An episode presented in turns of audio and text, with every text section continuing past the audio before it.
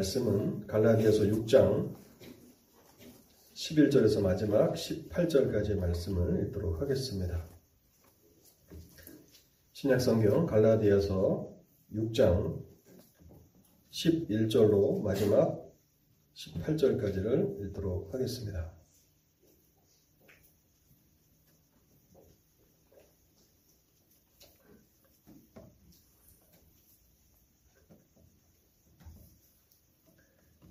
내 손으로 너에게 이렇게 큰 글자로 쓴 것을 보라. 물은 육체의 모양을 내려 하는 자들이 억지로 너희에게 할례를 받게 함은 그들이 그리스도의 십자가로 말미암아 박해를 면하려 함뿐이라. 할례를 받는 그들이라도 스스로 율법은 지키지 아니하고 너희에게 할례를 받게 하려 하는 것은 그들이 너희의 육체로 자랑하려 함이라. 그러나 내게는 우리 주 예수 그리스도의 십자가 외에 결코 자랑할 것이 없으니 그리스도로 말미암아 세상이 나를 대하여 십자가에 못 박히고 내가 또한 세상을 대하여 그러하니라. 할례나 무할례가 아무것도 아니로되 오직 새로 지으심을 받는 것만이 중요하니라. 무릇 이 규례를 행하는 자에게와 하나님의 이스라엘에게 평강과 긍휼이 있을지어다. 이후로는 누구든지 나를 괴롭게 하지 말라. 내가 내 몸에 예수의 흔적을 지니고 있노라. 형제들아, 우리 주 예수 그리스도의 은혜가 너희 심령에 있을지어다. 아멘.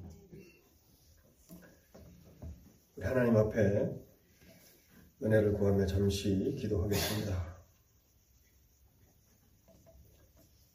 자비로우신 하나님 아버지, 오늘도 복된 날을 저에게 허락해 주시고 또 우리의 삶에 평강을 허락해 주셔서 세상의 모든 또 감당하던 일들을 잠시 중단하고 여호와 하나님 앞으로 예배하며 나아가게 하시니 감사합니다.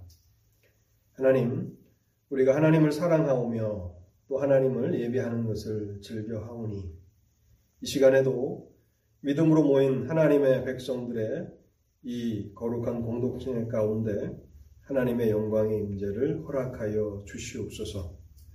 지난날 신의 산에 강림하셔서 신의 산이 진동하였던 것처럼 하나님 이곳에도 주님의 영광의 임재를 나타내 주실 때에 우리의 마음이 떨리게 하시고 주님의 영광을 바라배옵는 그 충만한 기쁨이 우리 속에서 경험되게 하옵소서. 하나님 아버지 또 사랑하는 성도들 가운데 함께하지 못한 많은 성도들이 있습니다. 특별히 여행 가운데 있는 성도들이 있습니다. 어느 곳에 있든지 주의 날을 기억하며 경배할 때에 또 그들의 경배를 받아 주시옵소서. 또 하나님 여러 가지 또 어려움 가운데서 예배에 참석하지 못한 형제와 자매들이 있습니다. 기억하여 주옵소서. 날마다 돕는 은혜를 베풀어 주신 하나님, 사랑하는 성도들을 강건케 하시고 또 능력으로 채워주실 때에 또 마음껏 하나님을 예배할 수 있도록 건강을 허락해 주옵소서 또 하나님 길을 잃고 방황하는 또 형제와 자매들이 있다면 하나님 기억하여 주시사 생명의 길을 보여주시고 그 길로 나아가도록 이끌어 주시옵소서. 하나님 이 시간에도 주님의 말씀 앞에 섰습니다. 저희의 마음을 살펴 주시옵소서. 세상의 분주한 것들이 우리의 마음을 해방하지 못하게 하시고 고요하고 또 잔잔한 가운데 주님의 말씀을 깨닫게 하시고 말씀을 깨닫고 또 그 은혜를 힘입어 한 주간을 능력 있게 살아가게 하옵소서. 단에선 연약한 죄인을 불쌍히 여겨 주시고 하나님의 말씀만을 증거하도록 성령께서 생각과 마음을 주장하여 주시옵소서. 이 시간을 주의 성령께 온전히 의탁하올 때에 이 모든 말씀 우리 주님 예수 그리스도의 이름으로 기도하옵나이다. 아멘. 저를 비롯해서 사람들은 자랑하기를 참 좋아합니다. 어느 모임에나 가면 자랑이 끊이질 않죠. 그래서 음식이 있고 또 교제가 있지만 그 자리에는 항상 자랑이 있습니다. 근데 우리는 자랑하기를 매우 조심해야 합니다. 왜냐하면 성경은 자랑에 대해서 명확한 지침을 주시고 계시기 때문이죠. 자랑에 대해서 성경은 부정적인 명령과 긍정적인 명령 두 가지를 주십니다. 부정적인 명령이란 자기를 자랑하지 말라는 것입니다. 우리의 자랑이 대부분 세상적이고 육신적인 그런 자랑인데 자기를 자랑하고 또 자식을 자랑하고 배우자를 자랑하고 육신적인 또 세상적인 그런 자랑들을 하게 되는데 그것은 해로운 것이고 하나님 앞에 합당치 않다고 말씀하고 있습니다. 어떤 자랑에 대해서 긍정적인 명령도 주시는데요. 긍정적인 명령이란 복음을 자랑하고 그리스도의 십자가를 자랑하라는 그런 말씀입니다. 근데 우리의 마음은 참 간사하죠. 그래서 우리가 복음과 그리스도의 십자가를 자랑하는 데 있어서도 슬쩍 우리의 자랑을 포함시킬 때가 얼마나 많이 있습니까? 우리가 만일 그런 위험 가운데 있다면 우리는 아무것도 자랑하지 않는 것이 훨씬 나은 것입니다. 베드로전서 5장 5절 말씀에 보시면요. 우리가 수요일 날 제가 이 말씀을 가지고 또 같이 나누면서 기도했는데 5장 5절에 보면 이런 말씀이 있습니다. 젊은 자들아 이와 같이 장로들에게 순종하고 다 서로 겸손으로 허리를 동이라. 하나님은 교만한 자를 대적하시되 하나님은 자랑하는 자들을 대적하신다고 말씀하십니다. 얼마나 무서운 경고의 말씀입니까? 하나님은 교만한 자를 대적하시되 겸손한 자들에게는 은혜를 주시느니라. 우리 스스로 하나님의 은혜를 얻지 못하도록 하는 것이 자랑하는 것입니다. 그래서 우리는 그리스도의 십자가만을 자랑해야지 세상적이고 육신적인 것들을 자랑해서는 안 됩니다. 오늘 우리가 살펴보려고 하는 이 본문은요. 갈라디아서 6장 11절부터 18절은 갈라디아서의 결론입니다. 드디어 이제 우리가 이 갈라디아서 마지막 부분을 살펴보게 됐는데요. 5장부터 6장은 갈라디아서의 적용과 결론이라고 말씀을 드렸죠. 그래서 5장은 뭡니까? 성령을 따라 행하라 하는 것이었습니다. 육체를 따라 살지 말고 성령을 따라 행하라. 6장에서는 어떠한 적용을 우리에게 주셨습니까? 육체를 위하여 심지 말고 성령을 위하여 심으라. 성령을 따라 행하라. 성령을 위하여 심으라 하는 것이 5장과 6장의 갈라디아서의 적용입니다. 그리고 이제 마지막 11절부터 18절은 결론인데요.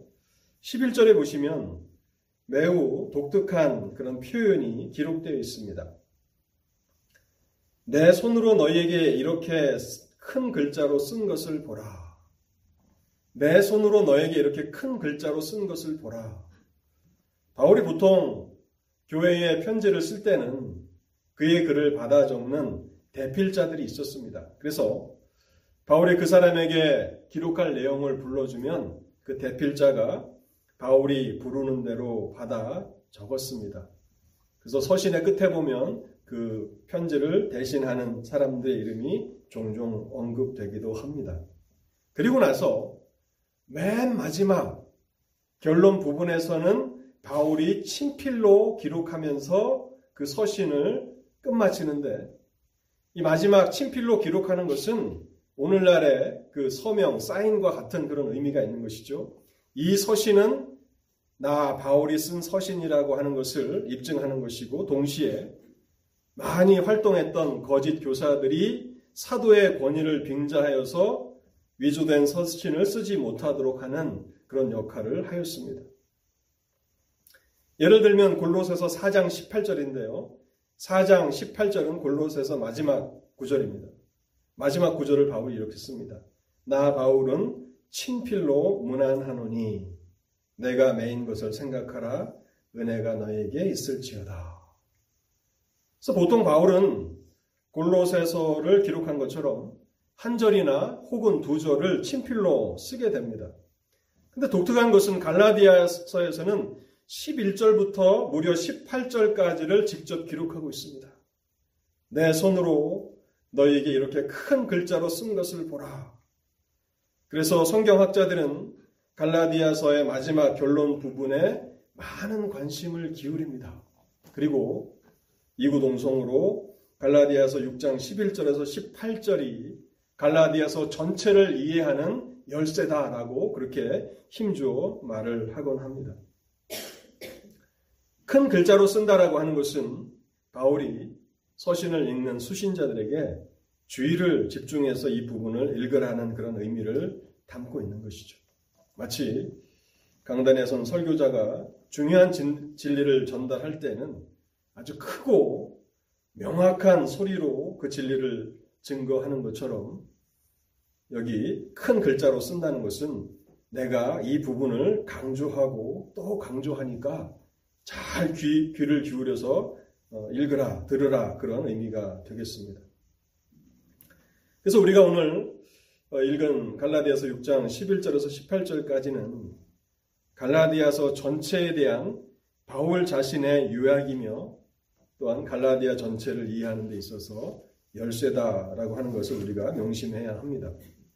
그리고 이 결론 부분의 내용들을 한 구절로 요약할 수 있다면 갈라디아서 전체 1장부터 6장까지 전체를 한 구절로 요약할 수 있다면 그 구절이 바로 갈라디아서 6장 14절 말씀입니다. 그래서 제가 갈라디아서를 처음 이렇게 강해하기 시작했을 때에 여러분들에게 갈라디아서 그 말씀을 이해하기 위해서 2장 16절 말씀을 꼭 외우시라 그렇게 숙제를 내드린 기억이 있는데 여러분 숙제 잘 하셨습니까? 2장 10, 16절 사람이 의롭게 되는 것은 율법의 행위로 말미암음이 아니요 오직 예수 그리스도를 믿음으로 말미암는 줄 알므로 우리도 그리스도 예수를 믿나니 이는 우리가 율법의 행위로서가 아니요 그리스도를 믿음으로써 의롭다함을 얻으려 함이라 율법의 행위로서는 의롭다함을 얻을 육체가 없느니라.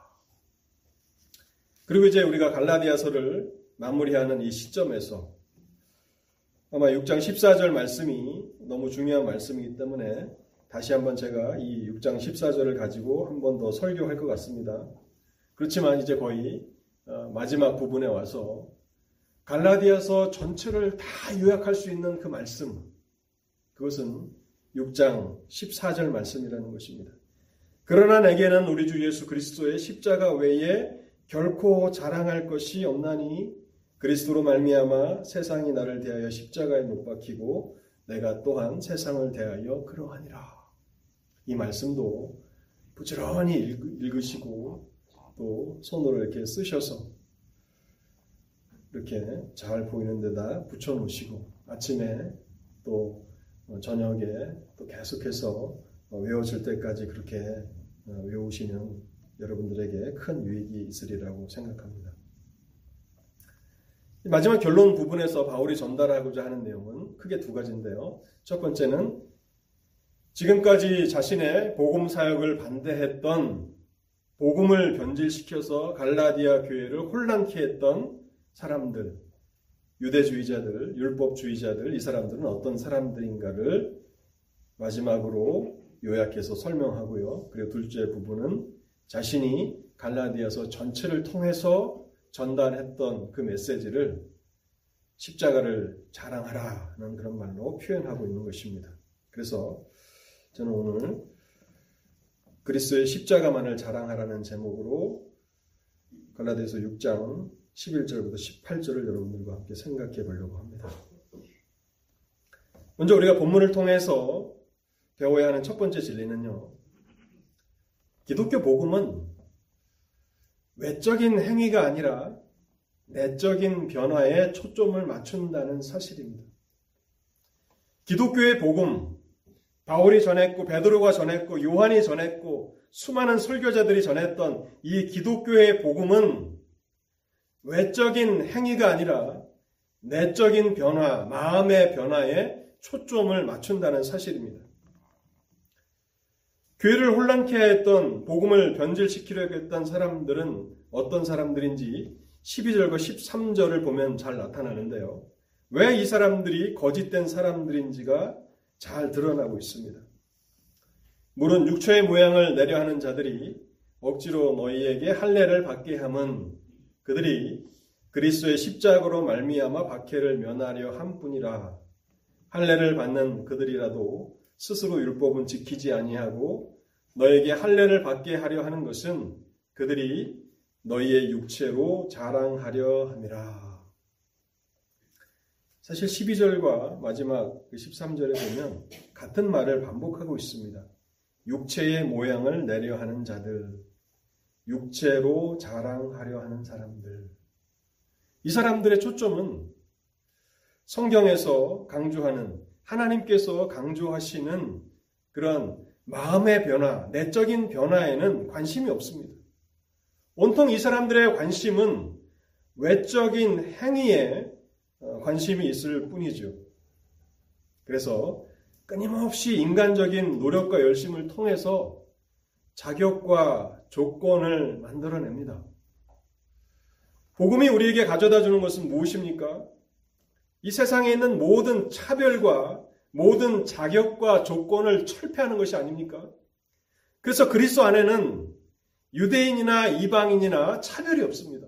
왜냐하면 복음이 모든 자격과 조건을 다 철폐하고 차별을 다 없이 하기 때문에 그런 것이죠. 그런데 이 유대주의자들 할례를 자랑하던 사람들은 무엇입니까? 인간적인 열심과 노력을 독려합니다. 그래서 그것을 통해서 자격과 조건을 만들어내고 그것으로 사람들을 차별합니다. 이 사람들은 할례를 받은 사람들, 이 사람들은 할례가 없는 무할례자들. 그래서 사람들을 차별하고 또 어떤 노력과 열심을 통해서 성취를 했다면 그것으로 스스로 만족해하고 또 그것을 대단한 것이라고 자랑하는 사람들이 바로 바울의 복음을 대적했던 사람들이고 갈라디아 교회를 혼란케 하려고 했던 유대주의자들의 특징이라고 바울은 마지막 결론 부분에서 쓰고 있는 것입니다. 이 사람들은 결코 하나님을 기쁘시게 할 수 없습니다. 하나님은 결코 우리의 외적인 행위를 중요하게 생각하시지 않습니다. 물론 아무 그런 가치가 없다 그런 말씀은 아닙니다. 우리의 외적인 행위를 산출하는 우리의 내면, 우리의 마음에 하나님은 항상 초점을 맞추시기 때문에 하나님을 기쁘시게 할 수 없는 사람들이고 오직 사람들을 기쁘게 하는 사람들이라고 바울은 쓰고 있는 것입니다. 뿐만 아니라 이 사람들은요, 실제로 하나님의 율법을 지키지 않는 사람들입니다. 겉으로는 율법에 대해서 대단한 열심을 가지고 있는 사람들처럼 보입니다. 그런데 율법의 가장 핵심이 무엇입니까? 그것은 하나님을 사랑하는 것이고 이웃을 사랑하는 것입니다. 그런데 율법의 진정한 완성이라고 할 수 있는 사랑을 외면함으로써 결국에는 율법을 지키지 않는 사람들로 나타나고 있습니다. 갈라디아서 5장 13절과 14절을 제가 읽어보겠습니다. 형제들아, 너희가 자유를 위하여 부르심을 입었으나 그러나 그 자유로 육체의 기회를 삼지 말고 오직 사랑으로 서로 종노릇하라. 온 율법은 내 이웃 사랑하기를 내 자신같이 하라 하신 한 말씀에서 이루어졌나니 진실로 이웃을 사랑하지 않는다면 형제와 자매를 사랑하지 않는다면 하나님을 사랑하지 않는다면 외적인 행위에 열심을 내고 율법을 가지고 또 열심히 있는 것처럼 그렇게 겉으로 보일지라도 그 사람들은 실제로는 율법을 지키지 않는 사람들이라고 하나님은 판단하신다는 것입니다. 하나님은요, 항상 행위 이전에 그 행위가 수반되는 마음에 관심을 기울이십니다. 갈라디아서 6장 15절을 보시기 바랍니다. 할례나 무할례가 아무것도 아니로되 오직 새로 지으심을 받는 것만이 중요하니라. 할례나 무할례가 아무것도 아니라고 말씀하고 있습니다. 그렇기 때문에 교회의 의식이 다 필요 없다 그런 말씀은 아닐 것입니다. 새로 지으심을 받은 것, 내면의 변화, 마음의 변화가 없다면 할례나 무할례나 아무것도 아니라고 그렇게 말씀하고 있는 것입니다. 그래서 우리는 갈라디아서 6장을 통해서 마지막 결론 부분을 통해서 기독교 복음이 외적인 행위가 아니라 내적인 변화에 초점을 맞춘다라고 하는 진리를 배우게 됩니다. 그리고 마지막 이 결론 부분에서 우리가 배워야 하는 두 번째 진리는요. 오직 복음은 그리스도 십자가만을 자랑하게 만든다는 사실입니다. 오직 하나님의 복음은 하나님께서 택하신 참된 그런 사역자들이 사도들이 복음을 전했고 그리고 그 복음이 제대로 전해졌다면 거기에는 오직 그리스도의 십자가만을 자랑하게 된다는 것입니다. 복음은 모든 자랑을 다 폐지시키고 오직 그리스도의 십자가만을 자랑하게 만드는 것입니다. 바울의 대적자들은 육체의 모양을 내려하였고 육체를 자랑하는 사람들이라고 이미 말씀을 드렸습니다. 그런데 거기에 대해서 바울은 6장 14절에서 자신은 그러나 내게는 우리 주 예수 그리스도의 십자가 외에는 결코 자랑할 것이 없나니 자신에게는 그리스도의 십자가 외에는 자랑할 것이 없다고 말하고 있는 것입니다. 이 말씀은 바울이 전한 복음에 대한 완벽한 유학일 뿐만 아니라 사도 바울이 어떤 사람인가를 가장 잘 나타내 주는 말씀이기도 합니다. 사도 바울뿐만 아니라 진정으로 복음을 깨달은 하나님의 백성들은 어떤 사람들인가? 그 사람들에게서 나타난 특징은 무엇인가 하는 것입니다. 세상의 모든 자랑들은 다 폐지가 됩니다. 육신적인 자랑들, 세상적인 자랑들, 더 이상 자랑할 것이 없음을 십자가 앞에서 깨닫게 됩니다. 그리고 자랑할 것이 있다면 오직 그리스도의 십자가만을 자랑하게 된다는 것이죠. 바울이 어떻게 그리스도만, 그리스도의 십자가만을 자랑하게 되었을까요? 바울은 왜 자신은 자랑할 것이 많이 있을 것 같은데 십자가만을 자랑한다고 말하고 있는 것입니까? 여기 대해서 두 가지를 말씀드리려고 합니다. 바울이 그리스도의 십자가만을 자랑하는 두 가지 이유를 말씀드리겠습니다. 첫 번째는요. 십자가는 가장 분명한 하나님의 사랑의 증거이기 때문에 그렇습니다. 예수 그리스도의 십자가는 가장 명백한, 가장 분명한 하나님의 증표입니다. 우리는 보통 살아가면서 우리가 평생 소원하였던 어떤 일이 이루어지게 될 때에 하나님의 사랑을 깊이 경험하였다고 고백하곤 합니다. 근데 여러분, 사실 그것은 하나님에 대한 완벽한 증거라고 볼 수는 없습니다. 우리는 그렇게 고백할 수도 있고 또 어떤 측면에서 하나님의 사랑을 경험했다고 할 수는 있겠지만 내가 간절히 바라던 평생의 소원이 이루어졌다고 해서 그것이 하나님의 사랑의 증거는 아니라는 사실입니다. 우리가 복음서를 통해서 주님께서 성육실 하심으로 이 땅에 오셔서 행하신 놀랍고 많은 위대하신 일들을 읽게 됩니다. 복음서가 기록하고 있는 주님의 행적은 무엇입니까? 많은 병자들을 고치신 일이죠. 몇 년 동안, 수십 년 동안 그 질병으로 인해서 고통을 당하던 그 병자들을 고쳐주신 그 일. 더 나아가 주님께서는 죽은 자들을 살리시기도 하셨습니다. 여러분, 죽은 자가 살아나는 기적이 어디 있었습니까?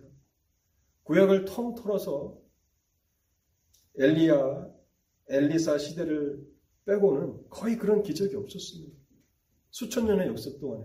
그리고 예수 그리스도께서 성육신 하셔서 유대 땅에 오셨을 때에 그런 기적이 나타난 것이죠. 얼마나 놀라운 일입니까? 죽은 자가 살아나다니. 또한 주님은 물 위를 걸으시기도 하셨죠.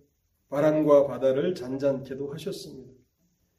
또 주님이 아끼시던 제자들을 데리시고 변화산에 올라가셔서 주님이 가지신 이전에 가지셨던 찬란하신 영광을 나타내시기도 하셨습니다. 그래서 베드로는 그 일을 추억하면서 베드로 서신을 쓰기도 합니다. 그뿐만 아니라 들판에 수천 명의 굶주린 사람들을 위해서 오병이어의 기적을 일으키셔서 수많은 사람들을 먹이셨습니다. 또한 산상설교를 통해서 구약의 모세의 율법을 놀랍게 해석해 주시기도 하셨습니다. 그 모든 일들을 하나하나 다 나열하기가 어려울 만큼 주님은 놀랍고 위대하신 일들을 많이 이 땅에서 하셨습니다. 그런데 주님께서 마지막 제자들과의 최후의 만찬 자리에서 하나의 유언을 남기시는데 그 유언이 무엇입니까? 내가 죽거든 나의 죽음을 영원히 기억하라는 것입니다. 다른 모든 것들이 아니라 찬란하고 영광스러운 그런 일들이 아니라 주님은 주님의 십자가의 죽음을 기억하라는 말씀을 제자들에게 유언으로 남기셨다는 사실이죠. 누가복음 22장 17절에서 19절 말씀을 제가 읽어보겠습니다. 이에 잔을 받으사 감사기도 하시고 이르시되 이것을 갖다가 너희끼리 나누라. 내가 너에게 이르노니 내가 이제부터 하나님의 나라가 임할 때까지 포도나무에서 난 것을 다시 마시지 아니하리라 하시고 또 떡을 가져 감사 기도 하시고 떼어 그들에게 주시며 이르시되 이것은 너희를 위하여 주는 내 몸이라 너희가 이를 행하여 나를 기념하라 하시고 나를 기억하라는 것입니다. 주님의 어떤 모습을 기억하라는 것입니까? 주님이 무리를 걸으시는 그 전능자의 모습을 기억하라고 말씀하시는 것입니까? 그렇지 않습니다. 내가 화목제물이 되어서 십자가에서 피를 흘리고 죽는 나의 죽음을 영원히 기억하라고 말씀하고 있는 것입니다. 요한일서 2장 2절과 4장 10절에 보면 화목제물이라는 말이 나오는데요. 여러분 그 신약 성경에서 화목제물이라는 말이 어, 그 세번 사용했습니다. 어, 제가 뭐 구체적인 자료를 통해서 어, 이 부분을 확인한 것은 아니지만 제가 알기로는 세번 어, 사용됐는데요. 혹시 더 사용됐을 수도 있습니다. 제가 알기로는 세 번 사용됐는데 로마서 3장에 한 번, 요한일서에서 두 번 사용되었습니다. 이 화목제물이라고 하는 이 말이 네, 어떤 의미인지를 조금 설명을 드리면요. 우리가 속죄 제물이라는 말을 많이 사용하기도 하고 또 화목 제물이라는 말을 사용하기도 하죠. 이 속죄 제물이라는 말을 어, 사용하는데 이 속죄 제물이라는 것은 죄인을 대신해서 피를 흘리고 죽임을 당하는 짐승을 우리가 속죄 제물이다 그렇게 얘기를 합니다. 그래서 영어로는 expiation이라고 그렇게 표현을 합니다.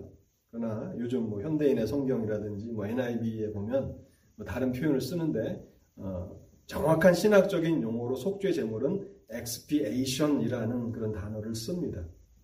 그리고 화목 제물은 propitiation이라고 하는 단어를 쓰는데 화목 제물은 어떤 의미냐면 속죄 제물보다도 더 깊은 의미가 있는데요. 속죄 제물에 담고 있는 그 의미를 의미 플러스 거기에는 하나님의 거룩하심과 죄에 대한 하나님의 진노까지를 포함하는 단어가 화목 제물이라는 단어입니다. 그래서 어, 속죄 제물이라는 말 대신에 화목 제물이라는 말을 쓰면 뭐 충분하지만 화목 제물이라는 말이 들어 있는데 있는 구절을 속죄 제물로 이렇게 하면 조금 그 의미가 상쇄되기도 합니다. 뭐 나중에 또 이 부분을 설명드릴 기회가 있으면 좀 더 자세히 설명을 드리겠습니다. 그런데 이 화목 제물이라는 말이 신약 성경에서 어, 제가 연구한 바로는 세 번 사용됐는데요. 첫 번째는 로마서 3장에서 쓰였고 요한일서에서 두 번 쓰였습니다. 여러분 요한일서 요한일서에 화목제물이 두 번 사용되었다라고 하는 것은 참 의미가 있는데요. 우리가 보통 요한을 사랑의 사도 그렇게 부르지 않습니까? 사랑에 대해서 많이 어, 전달했던 사도가 요한인데 요한이 화목제물이라는 단어를 사용하는데 하나님의 사랑을 전한, 전달하는 데 있어서 화목제물이라고 하는 이 개념을 이해하지 못한다면 하나님의 사랑을 제대로 이해하지 못한다라고 하는 것을 요한이 암시해 주고 있는 것입니다. 그래서 그리스도가 우리의 화목 제물이시다라고 말씀하고 있는 것입니다. 요한일서 2장 2절과 4장 10절을 제가 읽어 보겠습니다. 그는 우리 죄를 위한 화목 제물이니 우리만 위할 뿐 아니요 온 세상의 죄를 위하심이라. 여러분 다른 어떤 곳에서 우리가 하나님의 사랑을 발견하려고 하지 마십시오. 예수 그리스도가 하나님께서 우리에게 주신 화목 제물이시라고 하는 사실에 가장 명백한 그런 하나님의 사랑이 나타난다는 것입니다. 4장 10절입니다. 사랑은 여기 있으니 우리가 하나님을 사랑한 것이 아니요 하나님이 우리를 사랑하사 우리 죄를 위하여 화목 제물로 그 아들을 보내셨습니다. 여러분 이 주님의 그 십자가는 하나님의 사랑을 너무나 선명하게 드러냅니다. 하나님이 얼마나 우리를 사랑하셔야 얼마만큼 우리를 사랑하셔야 그분의 하나밖에 없는 독생자를 우리를 위한 화목제물로 이 세상에 보내실 수 있으신 것입니까? 화목제물이라는 말씀을 제가 설명드렸잖아요. 속죄제물이라는 말 플러스 하나님의 진노와 또 하나님의 거룩함을 담고 있는 그런 말인데 속죄 제물은 죄인을 대신해서 피를 흘리고 죽는 짐승입니다. 그 자리에 자신의 아들을 보내시기까지 하나님이 우리를 사랑하셨다라고 요한은 증거하고 있는 것입니다. 이것이 하나님 아버지의 측량할 수 없는 사랑의 깊이입니다. 바울은 바로 이 사실을 깨달은 것입니다. 그리스도의 십자가가 무엇인지를 깨닫게 된 것입니다. 그러다 보니까 그도 때로는 육신적인 자랑, 세상적인 자랑을 했었죠. 그의 학벌을 자랑했고 그의 혈통을 자랑했습니다. 그런데 십자가의 의미를 깨닫게 되니까 이제 모든 자랑은 다 사라지는 것이고 그러나 이제는 우리 주 예수 그리스도의 십자가 외에는 결코 자랑할 것이 없다라고 고백하게 된 것입니다. 왜 십자가만을 자랑하는가? 첫 번째, 십자가는 하나님의 사랑의 가장 명확한 증거이기 때문에 그러한 것입니다. 두 번째, 왜 바울은 십자가만을 자랑합니까? 또 우리는 왜 십자가만을 자랑해야 합니까? 그리스도의 십자가를 통하지 않고서는 그 누구도 구원을 받을 수 없기 때문에 그러한 것입니다. 모든 구원은 예수 그리스도의 십자가를 통해서만 가능한 것입니다. 예수 그리스도 안에만 십자가를 통한 그런 구원이 있는 것입니다. 고린도전서 1장 18절 말씀입니다. 십자가의 도가 멸망하는 자들에게는 미련한 것이요 구원을 받는 우리에게는 하나님의 능력이라. 많은 사람들이 십자가를 부끄러워하고 또 십자가를 미련한 것이라고 생각합니다. 겉으로 보면 그렇죠. 십자가는 한 죄인을 처형하는 사형 틀이죠. 그래서 그 십자가에서 누군가가 죽었다면 그 사람은 죄인이라는 증거가 되는 것이고 또 무능력한 사람인 것이죠. 자기 스스로도 자기 한 몸을 구원할 수 없는 그런 무능력한 사람. 그래서 멸망하는 자들에게는 십자가가 미련한 것입니다. 왜 십자가를 설교하는가? 왜 십자가를 자랑하는가? 그리고 유대인들에게는 꺼리끼는 것이라고 말하고 있습니다. 왜 유대인들에게는 십자가는 꺼리끼는 것입니까? 율법에 의하면 나무에 달린 자는 하나님의 저주를 받은 사람입니다. 십자가에 달렸다는 것은 하나님의 저주를 받아서 주었다는 것입니다. 그래서 유대인들은 십자가에 달린 예수가 그리스도일 수가 없다. 나사렛 예수가 하나님의 아들 그리스도일 수가 없다라고 그렇게 얘기하는 것입니다. 그런데 고린도전서 1장 18절에서 바울이 뭐라고 말합니까? 구원을 받는 우리에게는 하나님의 능력이라. 그렇습니다. 예수 그리스도는 죄인으로서 십자가에서 죽으셨습니다. 하나님의 진노와 저주를 받으시고 십자가에서 죽으셨죠. 왜냐하면 하나님께서 그분을 우리를 위한 화목 제물로 이 땅에 보내셨기 때문에 그러는 것이죠. 그리고 십자가는 우리에게 우리 자신을 구원하라고 말하지 않습니다. 너희를 구원하라. 죄인들이여 너희 자신들을 구원하라라고 그렇게 말하지 않습니다. 또한 우리가 구원을 위해서 어떤 일을 해야 한다고 말하지도 않습니다. 십자가가 우리에게 선포하는 메시지는 무엇입니까? 이미 구원이 이루어졌다는 것이고 구원에 필요한 모든 일이 끝났다고 선포하는 것입니다. 예수 그리스도께서 십자가에서 마지막으로 남기신 그 말씀이 무엇입니까? 내가 다 이루었다. 내가 다 이루었다는 그 말씀입니다. 십자가는 구원을 위해서 필요한 모든 일이 끝났다고 선포하는 것입니다. 그래서 바울은 이것을 복음이라고 말하는 것이고 고린도전서 1장 18절에서는 십자가가 하나님의 능력이라고 말하고 있는 것입니다. 그렇다면 십자가가 어떻게 우리를 구원하는가를 잠시 생각해 보겠습니다. 이 십자가가 어떻게 우리를 구원합니까? 그리스도의 십자가 어떻게 우리를 구원합니까? 먼저 우리는 십자가에 달리신 분이 누구이신가를 잘 생각해야 합니다. 그분은 한 사람의 죄인입니다. 그러나 그것은 육신을 따라서만 그런 것입니다. 그분은 인성과 신성을 가지셨습니다. 신성으로는 하나님의 아들이십니다. 복되신 성삼위 중 제2격, 제2위격이신 성자 하나님이십니다. 그분은 하나님이시며 동시에 사람이십니다. 그렇다면 그분이 성자 하나님이 왜 십자가에 달리셔야 했습니까? 십자가는 우리에게 하나님이 누구이시고 하나님 앞에 인간이 어떤 존재인가를 깨닫게 해줍니다. 왜 십자가에 하나님의 아들 성자 하나님께서 달려 계시는가? 먼저 십자가는 하나님이 어떤 분이신가를 선포하는데요. 하나님은 빛 가운데 거하시는 거룩하시고 의로우신 하나님이십니다. 십자가가 우리에게 선포하는 하나님은 거룩하신 하나님, 의로우신 하나님이십니다. 그 하나님에게는 어둠이 조금도 없으시다고 선포하고 있습니다. 제가 조금 전 언급했던 요한일서를 다시 한번 언급해 보겠습니다. 요한일서 1장 5절입니다. 우리가 그에게서 듣고 너에게 전하는 소식이 이것이니 곧 하나님은 빛이시라.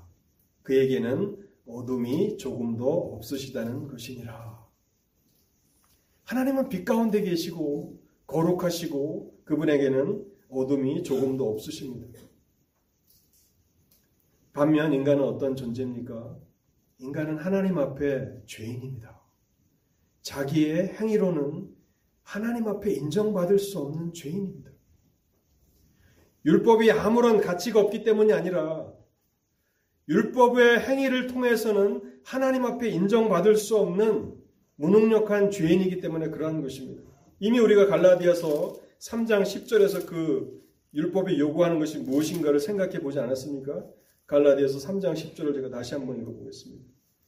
무릇 율법 행위에 속한 자들은 저주 아래 있나니 기록된 바 누구든지 율법책에 기록된 대로 모든 일을 항상 행하지 아니하는 자는 저주 아래 있는 자라 하였습니다. 모든 율법의 조항을 하나도 빼놓지 않고 모든 율법의 조항들을 항상 지켜야 하나님 앞에 인정을 받을 수 있습니다. 인간은 어떤 존재입니까? 율법의 행위로 하나님 앞에 결코 인정받을 수 없습니다. 여러분, 하루를 살아가시면서 여러분의 마음이 잘 통제가 되시던가요? 오늘은 내가 경건하게 살아야지. 하나님을 기쁘시게 하며 이웃을 사랑하면서 살아야지. 그렇게 하루를 출발했는데 여러분의 계획대로 되십니까? 안 되죠. 우리는 하루도 하나님의 율법을 완전하게 지킬 수 없는 그러한 연약한 존재입니다. 그래서 죄인에게는 하나님 앞에 나아가기 위해서 화목 제물이 필요합니다. 희생 제사가 필요합니다. 그 죄인을 대신할 화목 제물이 필요한 것이죠. 여러분 저는 여러분들이 매일 매주 이렇게 예배에 모실 모이실 때마다 성경을 읽으라고 광고를 내고 있습니다. 우리가 왜 매일 날마다 성경을 읽는 삶을 살아야 합니까? 성경을 통해서 하나님이 원하시는 것이 무엇인지를 배워야 합니다. 여러분 구약 성경을 읽어 나가시면서 무엇을 깨달으십니까? 구약 성경이 우리에게 전달하는 가장 중요한 메시지가 무엇입니까? 구약 성경이 우리에게 전달하는 가장 중요한 메시지는 죄인에게는 화목제물이 필요하다는 사실입니다. 죄인에게는 자기 죄에 대한 화목제물이 필요하다는 사실입니다. 몇 주 전에 우리가 레위기 16장 말씀을 살펴보지 않았습니까? 대속제일, 유대력으로 7월 달에 있는, 7월 10일에 있는 대속제일. 그때 어떤 일들이 행해집니까? 그날은 안식일 중에 안식일이라고 불리는 그런 날입니다. 죄로부터 진정한 쉼과 자유와 안식을 얻는 날이기 때문에 안식일 중에 안식이라고 불리는데요. 그날 대제사장은 화려한 에봇을 벗고 세마포 옷을 입고 1년에 한 번 들어갈 수 있는 지성소에 들어가서 속죄 제물, 화목 제물의 피를 가지고 나아가서 법계 위 속죄소 위에 뿌리게 됩니다. 그러면 이스라엘 백성들의 죄가 용서함을 받게 되는 것이죠.